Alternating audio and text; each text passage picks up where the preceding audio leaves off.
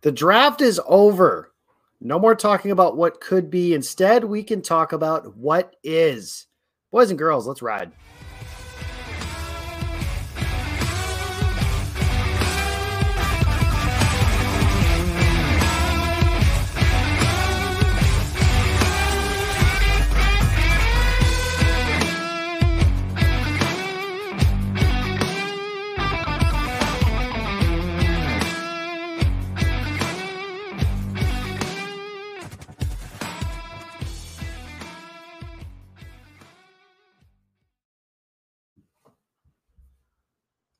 I suppose it would help if I pulled this thing down now, wouldn't it? It's amateur hour out here where we are at. Ladies and gentlemen, welcome to the Gold Zone podcast. This is why I have a producer most of the time, but I don't tonight. There we go. We got everything set up. I took the wrong thing down.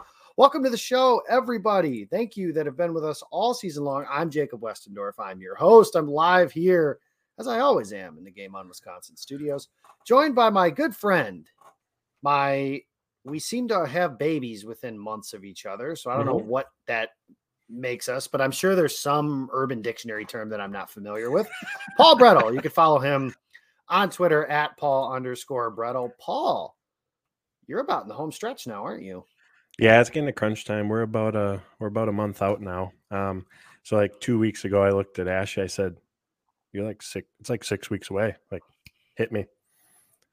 Right nothing nothing quite like that. So that's where we're at on on the baby front for bretl watch. Uh, so looking forward to meeting the new son or daughter here in the coming weeks and uh, excited for that. I actually know what it is. I just didn't say in case paul hasn't made that public knowledge because another sure. another little girl. Another little girl. Okay so reagan has a little sister on the way. Yep. that will be fun. Appreciate you stopping by paul. You can find him over dairyland express where he writes like four articles a day and then, of course, Cheesehead TV as well, where he has one per week at least. Um, Paul, is that going to slow down at all now that draft season is over and we're kind of into the the dead zone, as I like to call it? Um, the hardest month to write in is June. So May, I think, will be good. Just to kind of looking back at uh, the draft that was, and there's plenty of topics out there if we search. But June, that's the that's the hardest month of the year. Yeah, and last year we had quarterback watch, and this year we don't. Mm-hmm have that. Thank God. I'm thankful for yeah. that. But yeah, thankful for that, but also kind of, you know, bummed out a little bit, I guess, if that's the right word, that we just we don't have anything to speculate on. But as a fan who's gone through this the last two off seasons, you know, the Jordan Love one, and then obviously this one, this past one, I should say, kind of looking forward to just a quiet one. Let's just hang out for a little bit and wait and 100%. see and be optimistic about the the Christian Watsons and the Quay Walkers and Devonte Wyatt's of the world instead of worrying about who's going to play quarterback for the team mm-hmm. this year. So let's get into it. The draft is over. The draft that was, the Packers did pick 11 times, which was a little surprising. They traded up once, uh, they traded back once. So they've they ended up finishing with the same amount of picks that they started with four in the seventh round, one in the fifth round, two in the fourth round, one in the third round, one in the second round, and of course the aforementioned two in the first round. And one of the bigger, I don't know if that's the right word, but surprises of the first round was that Green Bay picked at 22 and 28. Paul, when we were talking like offline, we were saying that we would have been surprised if they picked there. Uh, Gutekunst definitely has a propensity for trading up. He did not do that. Uh, so he stuck and picked in. Pick 22 was Quay Walker, and pick 28 was Devonte Wyatt, a couple of Georgia Bulldogs to play on this defense. Uh, the Quay Walker pick was a surprise. Um, to some, I would say. I think that the day of you started to read. I remember the day of. I kept reading mock drafts Thursday. Yeah, morning, exactly. And it was receiver and linebacker, receiver and linebacker, receiver and linebacker. And I was just like, are they really going to take? Like, they just haven't done that. I think you know they haven't, and they did. And Owen Riese, who was on last night's or this morning's Pack a Day podcast, told me he spoke with someone in the front office and he said Quay all the way. That was who they were picking at 22. I've been told subsequently that they had a top 10 grade on Quay Walker. That is incredible. So they got the guy that they have a top 10 grade on at 22. They take Devonte Wyatt at 28. Someone Aaron Rodgers said on the Pat McAfee show he knew very much that they liked quite a bit coming into that day. So he kind of had an understanding that that was going to happen. Paul, just what was your general takeaway from the first day of, of just the first day of the draft? Um, I was a bit. I was surprised by both selections. Linebacker, you mentioned it's one that they typically don't address, but on top of that, they paid De'Vondre Campbell. So all those mock drafts you were referencing, even though they had many of them had Quay Walker, I still didn't believe it, uh, just because they had signed Campbell to a five-year, fifty million dollar deal. You know, it's not a position they typically put a emphasis on, whether it's dollars or draft capital. So doing both in the same offseason, I, I I just didn't see it happening. And then with Devonte Wyatt, you know, you know, I've talked about. I know many people have that uh, age, the age that the Packers address in the first round. They typically don't even go over 22. Um, more often than not, since 2015, the players haven't been older over 21. And again, this is in the first round. But Devonte Wyatt's 24. So these are two, you know, tendency breakers in that regard. So from that standpoint, I was surprised. However, in what they can offer the Packers defense, I wasn't surprised at all. You know, I I'd mentioned that if we look back at the how the frequency at which the Packers played with just Campbell on the field last year, you know, should have been more self-aware with it. But if we look back, was it one linebacker out of necessity, or is that because what they wanted to do? Well, clearly that was more so out of necessity. So this gives them the opportunity to stay more in that true base nickel defense. I think Walker's going to have a, a, big impact right away against the run. Super, super reliable tackler, uh, uber athletic player uh, who can make those sideline to sideline plays. Also has that coverage ability as well with that athleticism, especially against tight ends, running back. So I think Matt LaFleur called him a De'Vondre Campbell clone. So that's a good thing right there. And then with Devonte Wyatt, the defensive line rotation that can always that can always be upgraded. And when you have a really good, you know, A gap, B gap defender that can give Kenny Clark flexibility around for one opportunities, that's maybe fewer double teams for Gary and Smith to have to contend with. Uh, keeps the linebackers, safeties clean. When you have a, a strong defender along the interior, everyone on this Green Bay Packers defense is going to benefit. So from that standpoint and the fit and the need, the selections in that regard they they made sense. Um, I wasn't surprised that they didn't take a receiver in the first round after how the board fell early on. So going two defenders that wasn't really a surprise uh, whatsoever. But when we look at this defense, even before the draft on paper, it looked very very good. But if you had to pick out what are two areas where they improve, linebacker two, adding to the interior defensive line rotation, that's what they did. Yeah, perhaps the most important question that comes out of the first day of the draft is from our guy Labo, and he's wondering, did you have your smoked chicken wings on draft night? I, gosh, I think the last time I made them was for you, Jake. Oh wow. Okay, so it's been far too long since that has yeah, happened. Is all I know. So that just means I need to. I think it was, yeah, last like late fall, early winter. Mm-hmm. I think it might have been the Rams game is the one that or the Seattle. One of those two games sticks mm-hmm. out in my head for whatever reason. But yeah, uh, and the other point that you know is here is that Gutekunst tried to trade up. He talked about the possibility of trading up and everything like that. But I'm with you. As soon as Jameson Williams went off the board, for me, that was the end of trading up for any receiver. And then when Treylon Burks went, it was like, okay, so they don't really need to take one at all mm-hmm. in the first round. And, and we'll talk about this in just a little bit. And I, I think that's fine. And I do wonder just how different the discussion nationally might be if the draft went Christian Watson 22, Devonte Wyatt 28, trade up for Quay Walker, or you know, any order, but has right. Christian Watson as one of those first two picks, how different it might be. I think that was fine what Green Bay did. I do like Quay Walker. I wrote in my article of guys I would trade up for, guys I would t- stick and pick, guys I would trade back for. Quay Walker was somebody that I was fine picking at 28th. 22, mm-hmm. a little high, but honestly, if you're okay with picking somebody at 28, you're probably okay yep. with picking one at 22 as well. So I was more than okay with taking him there. I was okay with not trading up for a receiver. Like I mentioned, once Jameson Williams was gone, yep, that was it. Like there was no trading up for a guy. And frankly, when people are like, oh my God, you know, they were just one player away. Number one, I don't believe you're ever one player away from winning a championship. And number two, I don't ever think that one player is a receiver. If you are ever one player away, it's a quarterback. And the Packers have one of those. So I wasn't too worried on that front, there are fair questions about this skill position group, no question about mm-hmm. it. We'll talk about that a lot between now and, and the start of September. But ultimately, you know, Brian Gutekunst and Matt LaFleur all kind of smiled and they said, We got a pretty good quarterback that can take care of those things. And Green Bay does. So, as far as the actual picks, something that I do like about the Quay Walker selection is the potential, like you mentioned in here, and Iowa Joe brings it up, is the running mate uh, for Campbell. And that is that instead of playing, like you mentioned, they played that third safety a lot last year, and everybody was like, "Oh, Joe Barry loves his three safety looks." It's like, yep. well, does he, or does he just think Krys Barnes isn't very good? And it appears the answer is to some degree the latter. They obviously like Krys Barnes enough to start him last year, but the answer was the latter, and they did some things last year to try it. Like they signed Jaylon Smith, they tried to do that whole mm-hmm. thing. That didn't work, obviously, uh, for a variety of reasons, but. I think you're going to see, and I know people are upset about this, but honestly, like whatever. You know, I understand some positions are more important than others, but I despise the talking point of position X does not matter. And mm-hmm. I'm sorry, that's just not true. And would you rather have a good player at a position or a not so good one at a position? And the other line of thinking that I don't like, and I do want to talk about this, and I'm not, I'll just say this first and foremost. I'm not picking on Peter Bukowski when I say this because I know he's been under fire throughout some of the week for some of the things he said over the weekend, and those are his takes. But I don't like the notion of Team X won the Super Bowl and had bad linebackers. It's like those two things are true, but they're not related. The Packers mm-hmm. didn't win or lose a Super Bowl because of, or the, I'm sorry, the Chiefs in this case didn't lose the Super Bowl because they have bad linebackers.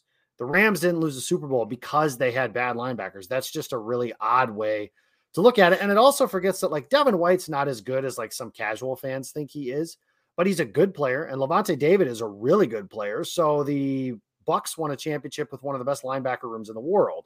The other mm-hmm. side of that coin is if we're going to say bad linebacker meant winning the Super Bowl. Well, can I do that with the 49ers then? They played in an NFC championship game and a Super Bowl with Jimmy Garoppolo. Do quarterbacks not matter too? Of course not, because we know that's the case.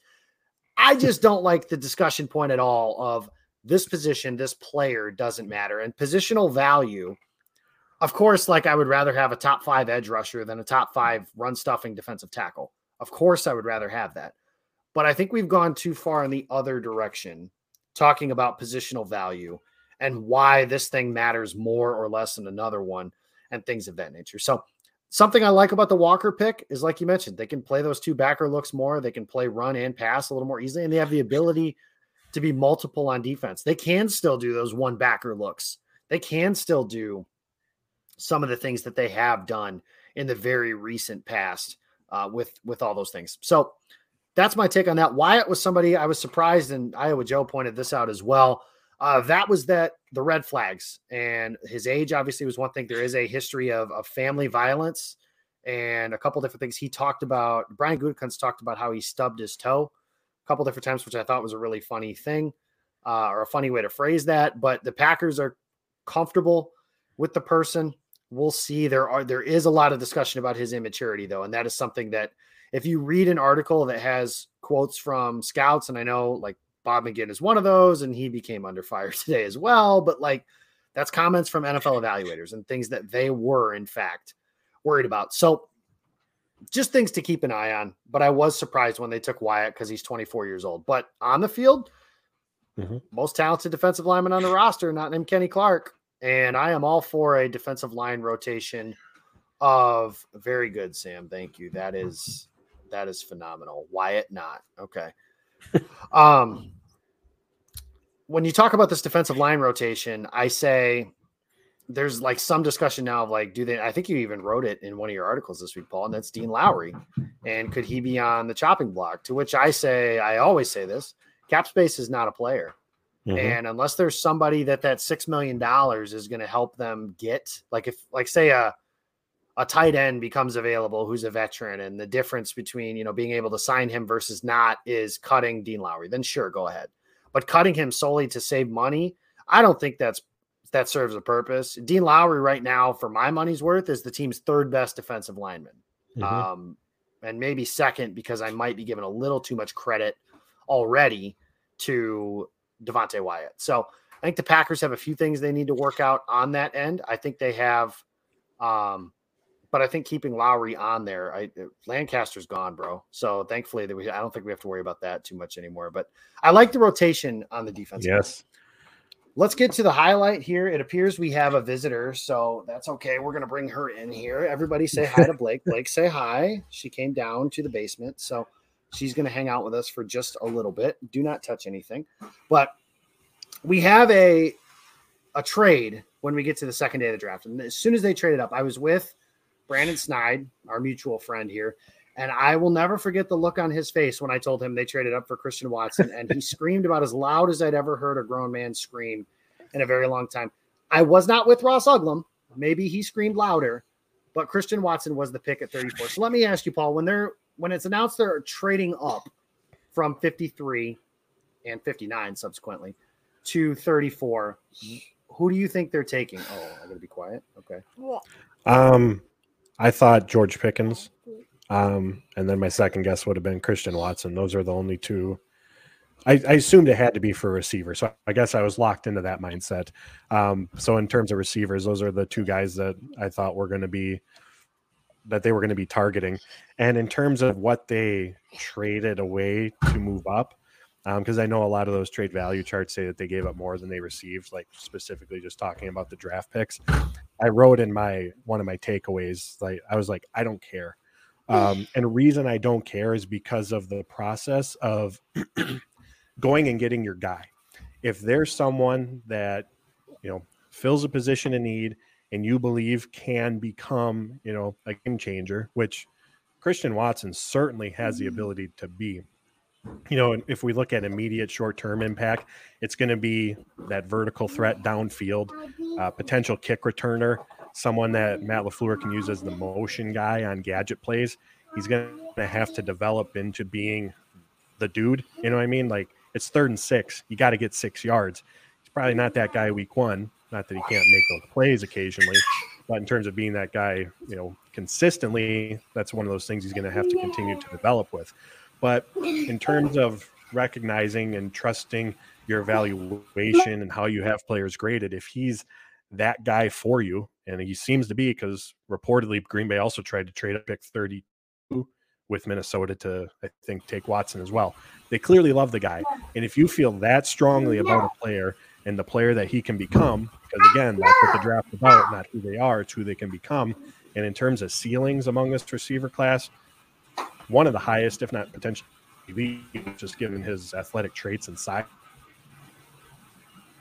So if you have that feeling about a player, go and get him. Again, I'm not worried about 20 points on a trade value.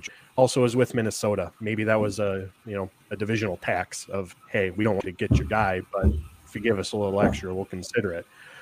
So in that regard, um, I had no problem with the move up. Again, Watson turns out to be is completely different from you know what we're discussing right now.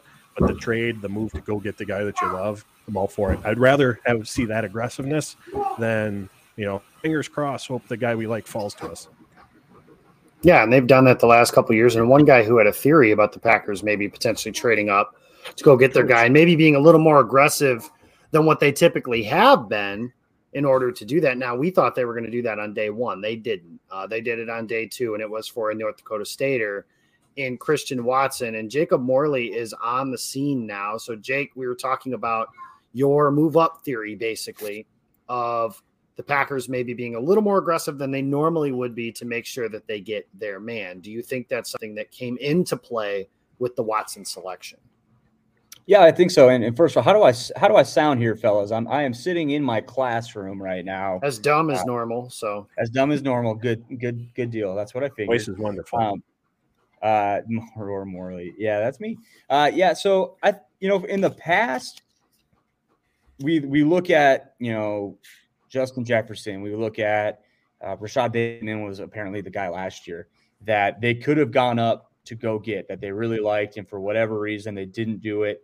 And so I just think this year, uh, Goody was just like, "Hey, enough is enough. We are going to move heaven and earth to go get the guy that we want to get." And you know, just hearing what Paul said, like I completely agree with that. Like if you believe in this kid, and if mm-hmm. you think he is the next guy on your board, and if he is if he is one of your six first round graded wide receivers, which by the way he he was, okay, like little inside baseball there. When Aaron Rodgers said, I think the I think they had six first round grades on receivers. Uh, that is 100% Aaron Rodgers being Aaron Rodgers and kind of being like, haha, I know something you guys don't know. And because I think he probably had a pretty good idea of what they were going to do early on day two um, and move up and go get Christian Watson. And, and that's kind of the, the, the mindset too of like, if you would have been comfortable taking him at 22 or 28 and he's the next receiver off the board, then they drafted a first round receiver. you know, at, at 34, and they gave up the picks to go get him. And don't like Paul said, they yeah, they gave up a lot to go get him. Does it matter? And and we will only ever talk about that again is if if he doesn't pan out. Mm-hmm. If he's good, who gives a damn, right? Like go, you got your guy. So um, I love it, man. I love that they went and, and just did it because that's kind of what I think all of us were kind of campaigning for them to do is like go go get the guy you want to get. Like you you and and Goody kind of does have the support of the fans, and it, which is was kind of an odd sense on day two of the draft. I don't think we're always necessarily used to that of fans being like, "Oh man, okay, so Watson was your guy. Okay, I, I trust you, and and you better be right." Yeah, and that's the thing I did want to point out too was whenever we talk about, oh, did they give up too much? Did they get fleeced? Like, guys, what did the Packers give up to trade up and get Jaire Alexander? Do you remember what was the exact pick? You don't remember. And some fourth rounders, or who knows? Yeah, you don't remember. Why? Because Jaire Alexander is one of the best cornerbacks in the NFL. That's why. It's going to be the same. If Christian Watson is good, it's all we're worried about. It's kind of the same discussion at, with like what we were talking about a little bit earlier with Quay Walker. Is anybody going to remember that Quay Walker was a linebacker they took in the first round, and you can't take a position with that kind of value in the first round? If he's good, no. If he stinks, then yeah, that might be a talking point, but that's going to be another discussion for a different day. My take on the receiver thing is pretty simple. And I kind of talked about it once player act, you know, once Jameson was off the board, no sense taking any. Once um Treylon Burks was off the board, no sense picking a guy there. My thing is like I do wonder what if Green Bay had been able to get up to 32 like they were trying to mm-hmm. do the night before and take Watson. How different of a conversation are we even having at this point nationally about how the Packers didn't do enough or they didn't do this or they didn't do that? Or are we talking about it as like, oh, they got Aaron, and they went up and they got Aaron Rodgers some help. They did something for Aaron Rodgers. It's like, well, maybe. I mean, I wouldn't have moved up for Christian Watson that much like I have. I'm not surprised that the Packers did. That's clearly somebody that is like one of their types. And he's very height, weight, speed, high upside. Paul, you mentioned upside in this class. I think he has the highest upside of any receiver maybe other than Jameson Williams. Like that's the other one that comes to mind on that. Then that's a lofty comparison. There's differences, of course. Christian Watson's not that polished. You know, he's not able to do some of the things that Jameson Williams can do on the field. But hey, we'll see. Jacob, Jacob, I'm actually going to push back on that. I think Christian Watson is is more polished than what people give him credit for. I think he's going to surprise people just like he did at the Senior Bowl coming in day 1 and like, oh, this guy can actually run short, intermediate, and deep routes. Uh, this guy actually is showing a, a, better understanding of this offense than maybe what we thought. Um, and and Jameson Williams isn't going to play until October.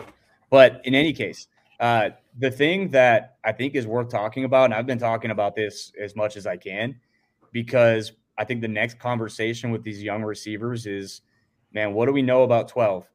He does not like throwing you the ball if you're not on the same page as him mentally.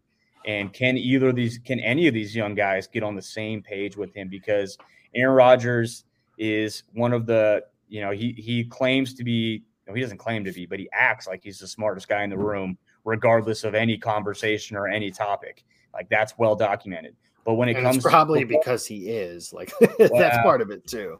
Not on any topic, with some stuff. Uh, but football, that's what I at. When it comes to football, that's accurate. Like that is accurate when it comes to the game of football. He is the smartest guy in the room. So you better intellectually better be you better be able to play with him. You better be able to sit there on third and five and realize that you know they, they're sitting in coverage X and my route concept is dictating that I do Z, but really I need to do Y because of that coverage.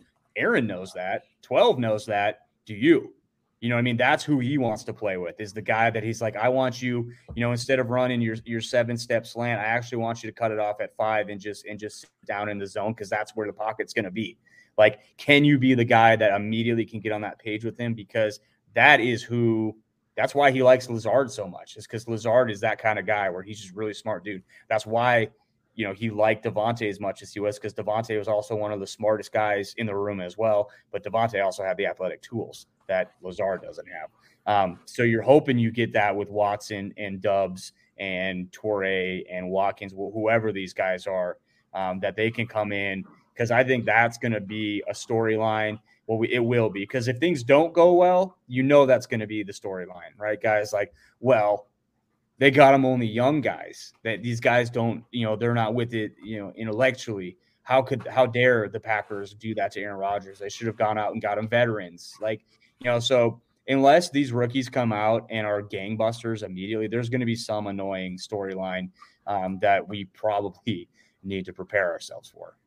I have a question off that. 100% agree with everything you said. Do you think we see, you know, maybe less of it or more more passes towards those receivers? Because if we look back at young receivers that have been brought in over the last decade plus, there's been an established receiver or two for Rodgers to lean on. So he has you know, why would I go to them when I have Donald Driver, Davante Adams? Whereas now you necessarily don't have that security blanket. And again, I don't have the answer, but just right. wondering what your thoughts are. Do we see maybe more of him guys early on, knowing that we got to get them reps in week one, two, three, four, because I'm going to need them come playoff time.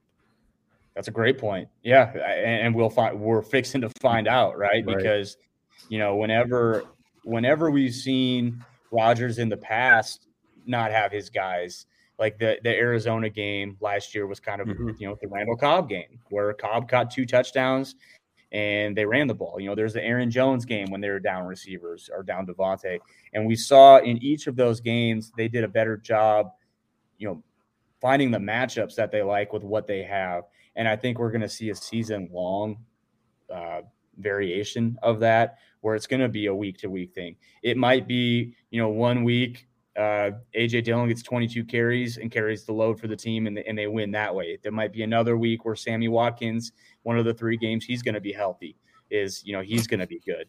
Uh, there might be another week where Watson shines, and you're like, that's why they drafted this kid.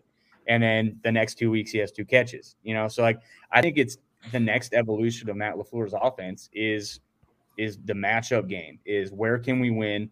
Um, you know, with. It, Davante can win ev- anywhere and everywhere, and he's awesome. And you're better with that guy on your team, no doubt. Um, but it still doesn't mean they can't be a really, really good offense without him. And I think we're going to see that that sample this this year, and that's a great point. It's like twelve, you don't really have a choice. These are the guys that are going to be out there with you. Get them the ball, you know. And with Watson, what I think will be interesting with him is the the Packers get the ball to their receivers really easily sometimes. Like I think some people forget about that. Like they still run the slant flat slant flats concept more than anybody in the NFL. And that, you know, it, that was the thing with Burks that if they would have took Treylon Burks, I would have said the same. Like, dude, just throw him those quick little flat screens and let him go, go to work. Do that three times a game. You can do that with Watson too. Do that three times a game. The thing with Watson though is you start you start squatting on that or you start getting antsy with that, and he will absolutely destroy you over the top. So there's a path to him being successful just with a few different ways this early in his career. I mean, like DK Metcalf still doesn't run a full route tree, and he's one of the most dominant receivers in the NFL. Guys that we're, you know, a guy that we are clamoring for in Green Bay, and uh, I think Watson can win that way early in his career. Yeah, and like you said, that's that's the option they're going to have. the The question that is fair about this group is going to be, okay, you got to play the matchup game. You got to scheme these dudes open. Blah blah blah blah blah. All that stuff, and all that stuff's great. When it's third and five late in the game, who's going to be the guy that they go to? Because those are plays that are designed for a player, not for a scheme or a or a specific play, so to speak. Players, not plays, in that specific instance. So that'll be the part that's interesting. Um, you know, Christian Watson, I talked to Ross Uglem today, and I think on the mental side of things, he's certainly going to be able to do that. Uh, it's just a matter of, you know, he's he's making a jump, right? FCS to the NFL and college to the NFL in general is a jump. So he's just making another jump. I'm going to be excited of of the players in camp. He's one of the guys I'm the most excited to see. Mm-hmm. Let's move because we've got a few things going on tonight. Make sure uh, that tonight you stick around after we are done here because Lombardi's bar is going to run after we are done. And then tomorrow, Open Book has a special guest that's coming on, and maybe we kind of talked about him a little bit already. I don't know. We'll have to see how that goes. Pick three in the third round was Sean Rhyan, the offensive lineman from UCLA. And then I'm going to go with the other two offensive linemen just to group them together. Zach Tom at pick 140 out of Wake Forest. And then in the seventh round, they took Rasheed Walker, the offensive lineman out of Penn State. So here's my big thing on that that's very clear Brian Gutekunst is going to take multiple offensive linemen in the draft more often than not. He's done three each of the last three seasons, and I am very interested to see how he continues to do these things throughout the year. But I think it's a big deal that Gutekunst has continued to reinforce those areas in the trenches. And Sean Rhyan, to me, like that was my favorite. And I really like Zach Tom too. But my favorite of those three is Sean Rhyan because I think he's a plug and play start guard like tomorrow. And he might end up playing tackle for them. I think they'll give him and Tom a chance to play in mm-hmm. at tackle and, and not do it essentially. But I think it was on your episode of Packaday Morley that Ross was talking about the size of uh, Sean Rhyan's backside Mm-hmm. And it's true. Uh, I think Ben Fennel said it. He's got the biggest ass in the class. Like it's, yeah. I mean, it's a big boy, and I think guard is where it is, where it is for him, and I think he'll be a plug and play right guard. And I, I prayed to baby Jesus yesterday and said, I don't ask for much, but just give me one playoff game or two or one playoff season of David Bakhtiari and Elgton Jenkins at the tackles with Jon Runyan, Josh Myers, and Sean Rhyan all healthy in the middle. So, uh, Paul, what was your take, real quick? Because I know you've got to get out of here. What is your take on the Packers adding three offensive linemen again? It was a must. I mean, before the draft, if you look at healthy options, your tackles were Nijman and Bakhtiari and maybe Van Lanen, depending how they feel about him. And then your interior guys you know Newman or yeah Newman Myers and Runyan, and then behind them was Jake Hanson, Van Lanen, and Michael Manette. Manet. Uh, so again, the depth was so so thin, and we saw last year how important depth is. You know, along the offensive line. So adding to it was a must. They go and get their versatile guys, Rhyan and, uh, Zach Tom, and some competition was certainly created, and it was needed this this offseason or this summer. We know that or we knew prior to the draft that or we thought prior to the draft, I should say, that right tackle is going to belong to Nijman, but he hasn't played right tackle since Virginia. And there was this quote from Billy Turner about how moving from right to left side or vice versa, like uh, going to the bathroom and what and wiping with the other hand. You know, it's not Josh just necessarily said that too. Okay, yeah, you took it from Sitton, I believe, but it's not. You know, you just switch sides either. And Nijman only has just over 600 snaps he needs competition. Maybe he ends up being the week one guy at right tackle well until Jenkins returns, but he's he's not at that stage of his career by any means where he that should just be given either. So Green Bay did what they had to. They created a ton of competition along the interior and at the tackle positions uh, heading into the summer.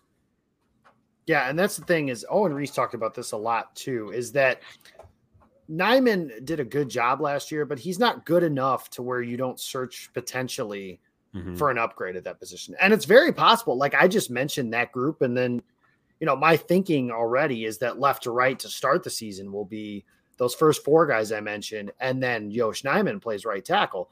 But it's certainly possible that from left to right you go Bakhtiari, Runyan, Myers, Sean Rhyan, Zach Tom, or you know either way, one way or the other, with those guys on that front. So I'll be interested to see how they play with those offensive linemen. We do got a question. I do want to address this real quick. It's a little bit after we started talking about the receiver stuff, but we'll transition to Romeo Doubs here in a minute so it works. But is Green Bay bringing in another veteran receiver? I don't think so.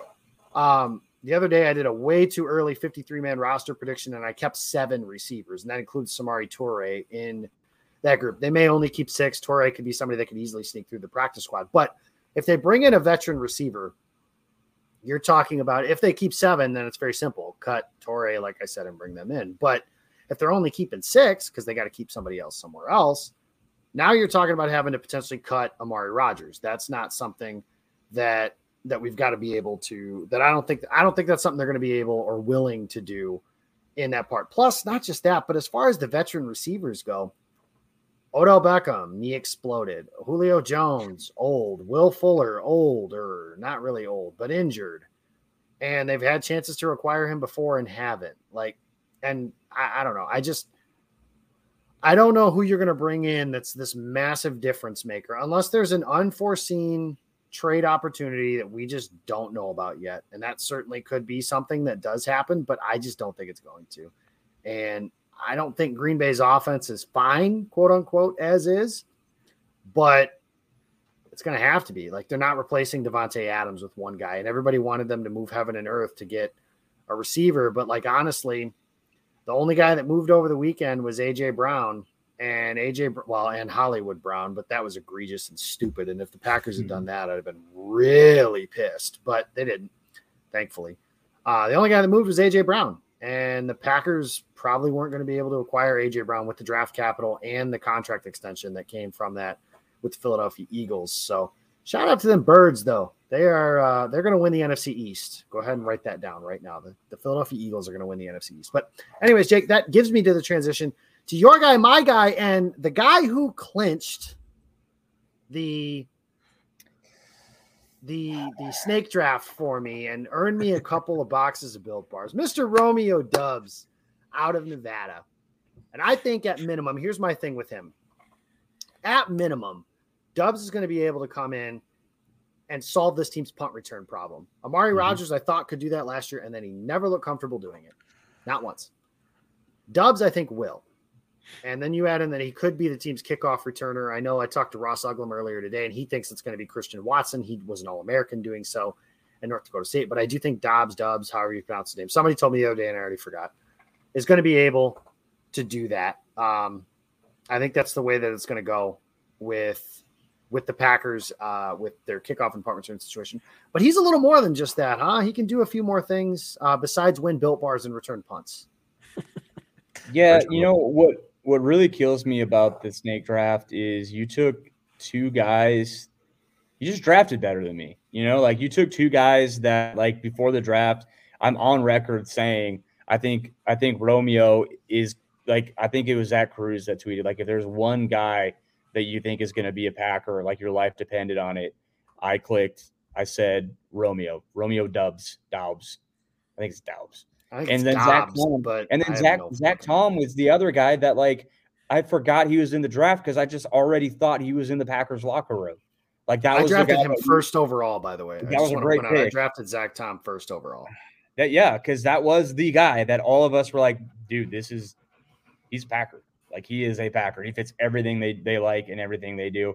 Um, so great job. Good on you. I'll send those built, built bars your way. I can't really promise the same for Uglem. Who knows if uh, Russ Uglem will come through on that. Uh, but well, I'll be surprised if Ross even remembers that that was a thing that we did.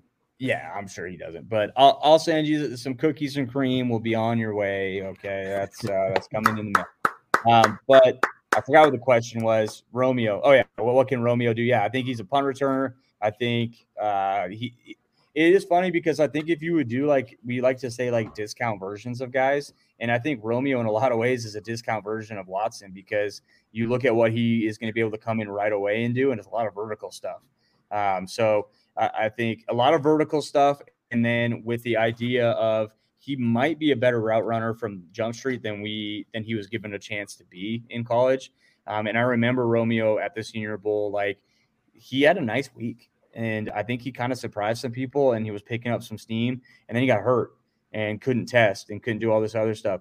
And I'm going to say this because I was on another podcast today and the person told me that, like, is there been stuff floating around? Like, did he have like a weird pro day or something? Like, where he had like an anxiety attack or like something odd? Have you guys heard anything like that? Like Bob I, McGinn, it was in Bob McGinn's article today where they said that somebody told him at the Senior Bowl he had a anxiety meltdown. Which, by the way, incredibly inappropriate yeah. to, to report that without like several bits of confirmation on that first of all. And also without any context. And and yes without any context at all. So mm-hmm. like basically in the article mcginn calls dobbs a mental midget for lack of better mm. phrasing be, because of that. And i, I just i think That's this not- words it really well. Listen bob's been doing this a long time. I grew up reading bob mcginn. At some point it's time to put the pen down yeah. and and I think it's time to move on. There was a there was a time and place where Bob McGinn was kind of the authority on draft things. And that, that was a really long fucking yeah, time ago. That time and place probably has passed. But yeah, I don't like that that's published, especially in today's NFL. And I will say, if if that is something, if if Romeo struggles with anxiety or whatever, one, that's not weird at all anymore you know, like in an NFL locker room, like a lot of those guys struggle with that stuff. He's going to have so much pressure on him. And two, he is in the best damn place he could have landed because Green Bay does such a good job with with those guys and and their and their mental state. Um, I know that I know for a fact we've talked to guys um, on the team that, and I, I know you know, like Sternberger. I, I, know he won't mind me sharing this. Just last year, you know, when he was still with the team and he got he went through his issues.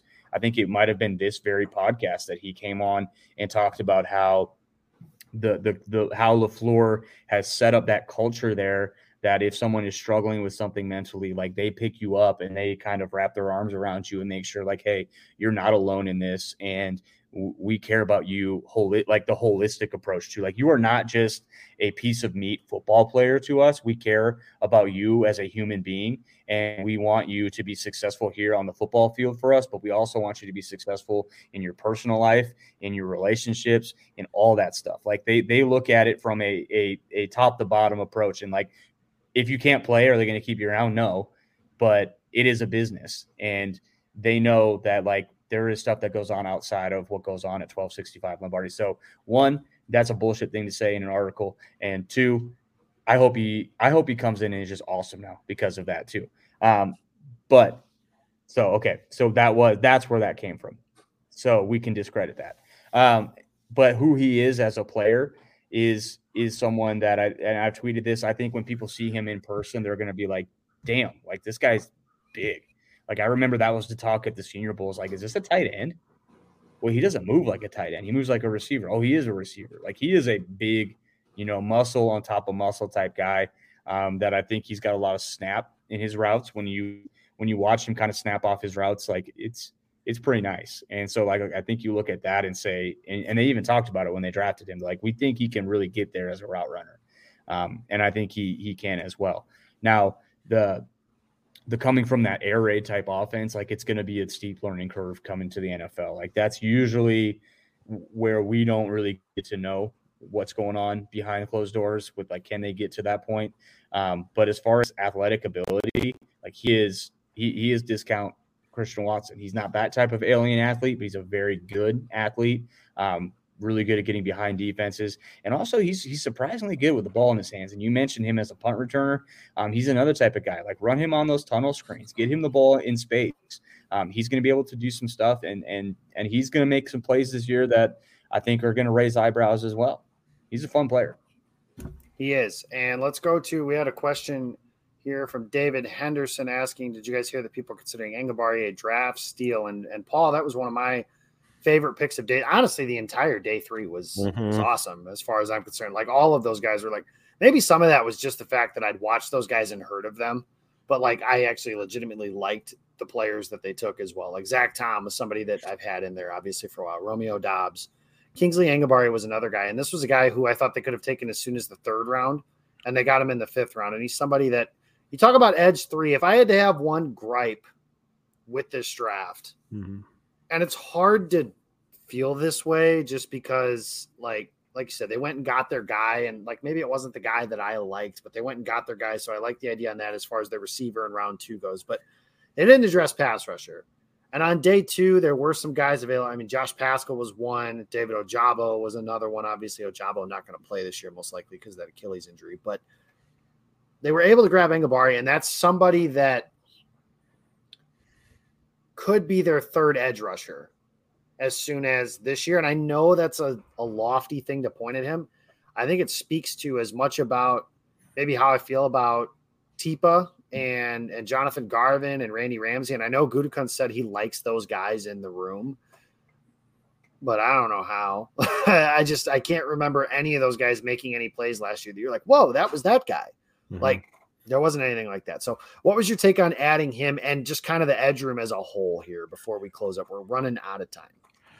I think that he can be, you know, that third edge rusher in obvious passing situations, third downs, second and longs. Where this unit still needs a boost is some some help against the run when Gary and Smith aren't on the field.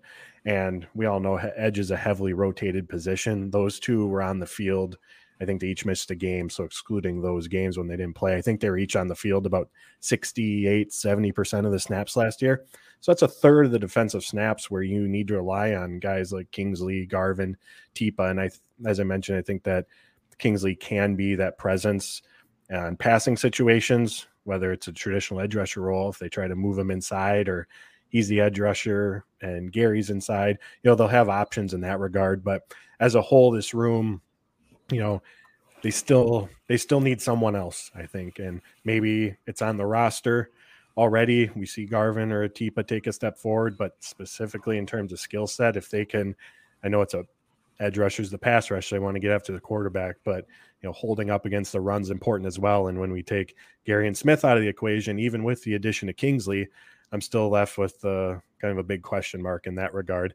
And I know this has been floated around um, on Twitter, but if the Packers are going to still add a, a, veteran in free agency to this roster, you know, I I know a lot of people agree, but I think edge rusher has to be at the top of that list.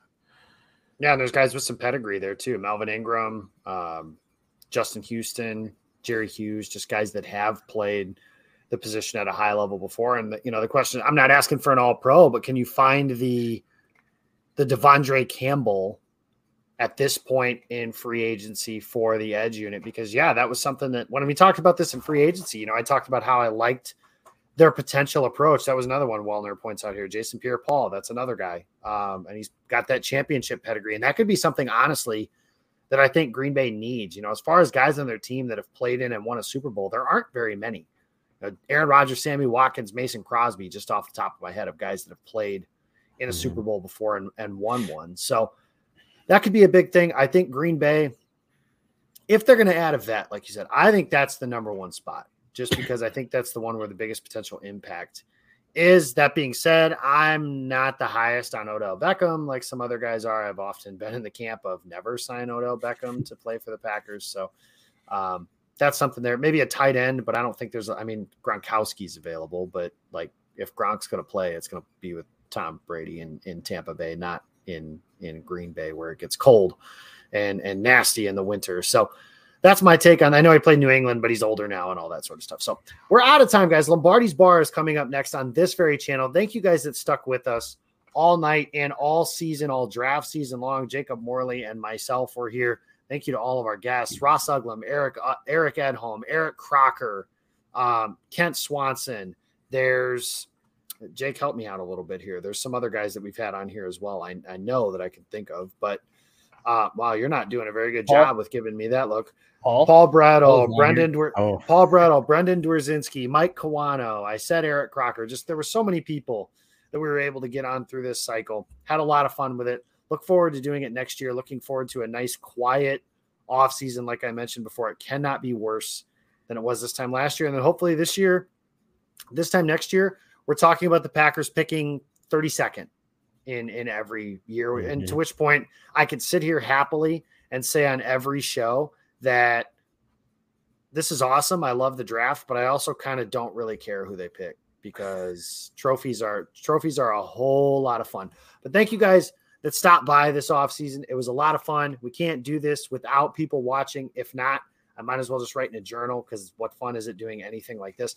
I appreciate anybody who purchased a Green Bay draft guide this off season as well and looking forward to a lot of stuff. You know, this upcoming season, it'll be here before you guys know it. And we're gonna hit the uh, we're gonna hit the in season content button here pretty quickly. We got all of our shows from last year coming back, and we're adding some new stuff coming up here in 2022 as well. So a lot of exciting stuff. Keep it tuned in over at Game On Wisconsin. You can follow us on Twitter, Game On WI. Find us on Facebook, Twitter, YouTube, Instagram. Until then, from Jacob Westendorf, Jacob Morley. Jacob Morley changed his name to the Bears Still Suck. That's good.